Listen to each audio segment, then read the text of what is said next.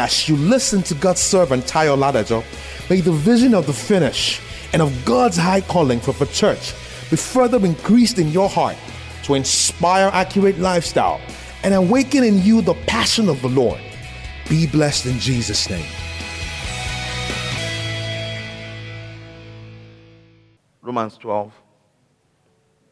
Give us verse 15. Oh, the Bible says, Rejoice with those who rejoice, and weep with those who what? Weep. We should what? Rejoice with those who rejoice. It really doesn't matter what you are going through.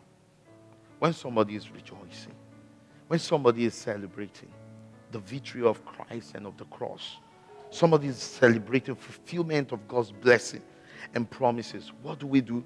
We ought to rejoice with them. We ought to celebrate them.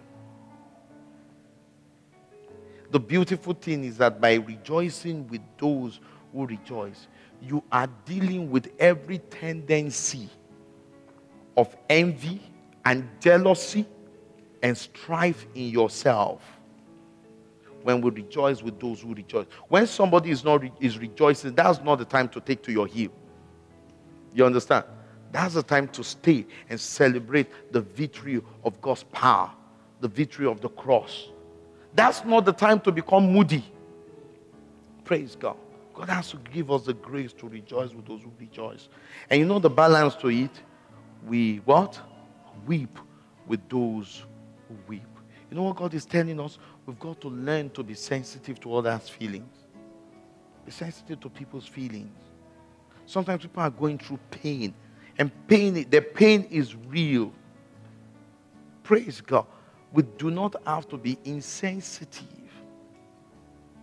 We have to be able to identify with them. That is the spirit of Christ. You know, Christ showed us that example. Identify with them, with them. Then the third thing to be able to deal with tendencies of critical spirit is to deal with false allegiance. Is to deal with what? False allegiance.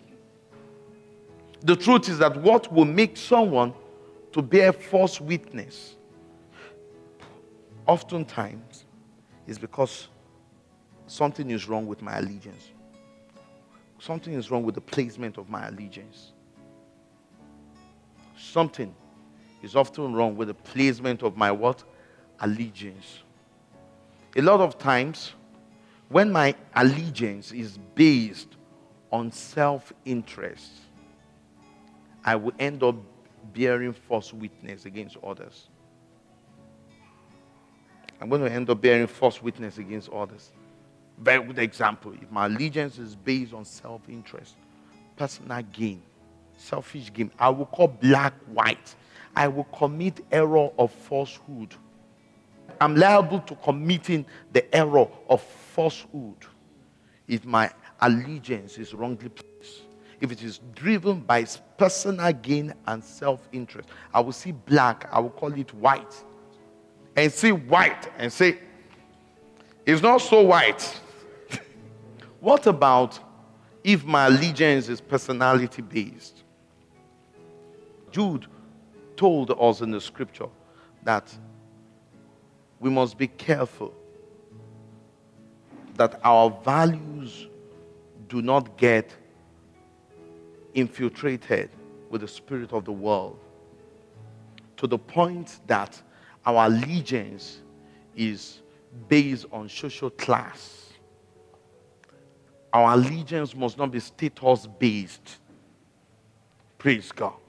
Our allegiance must not be what? Status based. And we must not be driven by social class. That's one thing we must kill. Praise God. And we talk about dynamics of true allegiance.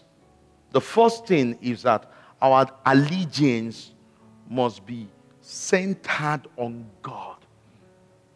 Seek ye first the kingdom of God and his righteousness. Our allegiance must be based and centered on the kingdom. The kingdom of God. Praise God. allegiance must be centered on the kingdom of God and His righteousness. Knowing God, pleasing God, and doing His will must be the basis and the symbol of our allegiance. If that's been the case, then allegiance must be driven by truth. Let somebody say truth. Truth. The will of God. Truth is truth. Truth is a person.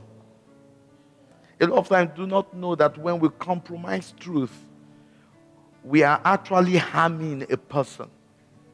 We're stabbing his heart. It doesn't matter who is standing on the truth. So if our allegiance is to the truth, so whether he's a troublesome person that is standing on the truth, we don't because he is troublesome. The truth is now no longer the truth.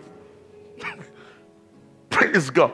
In that instance, the troublesome person is right. You know, it takes grace to be that free and be complete. That is real wealth.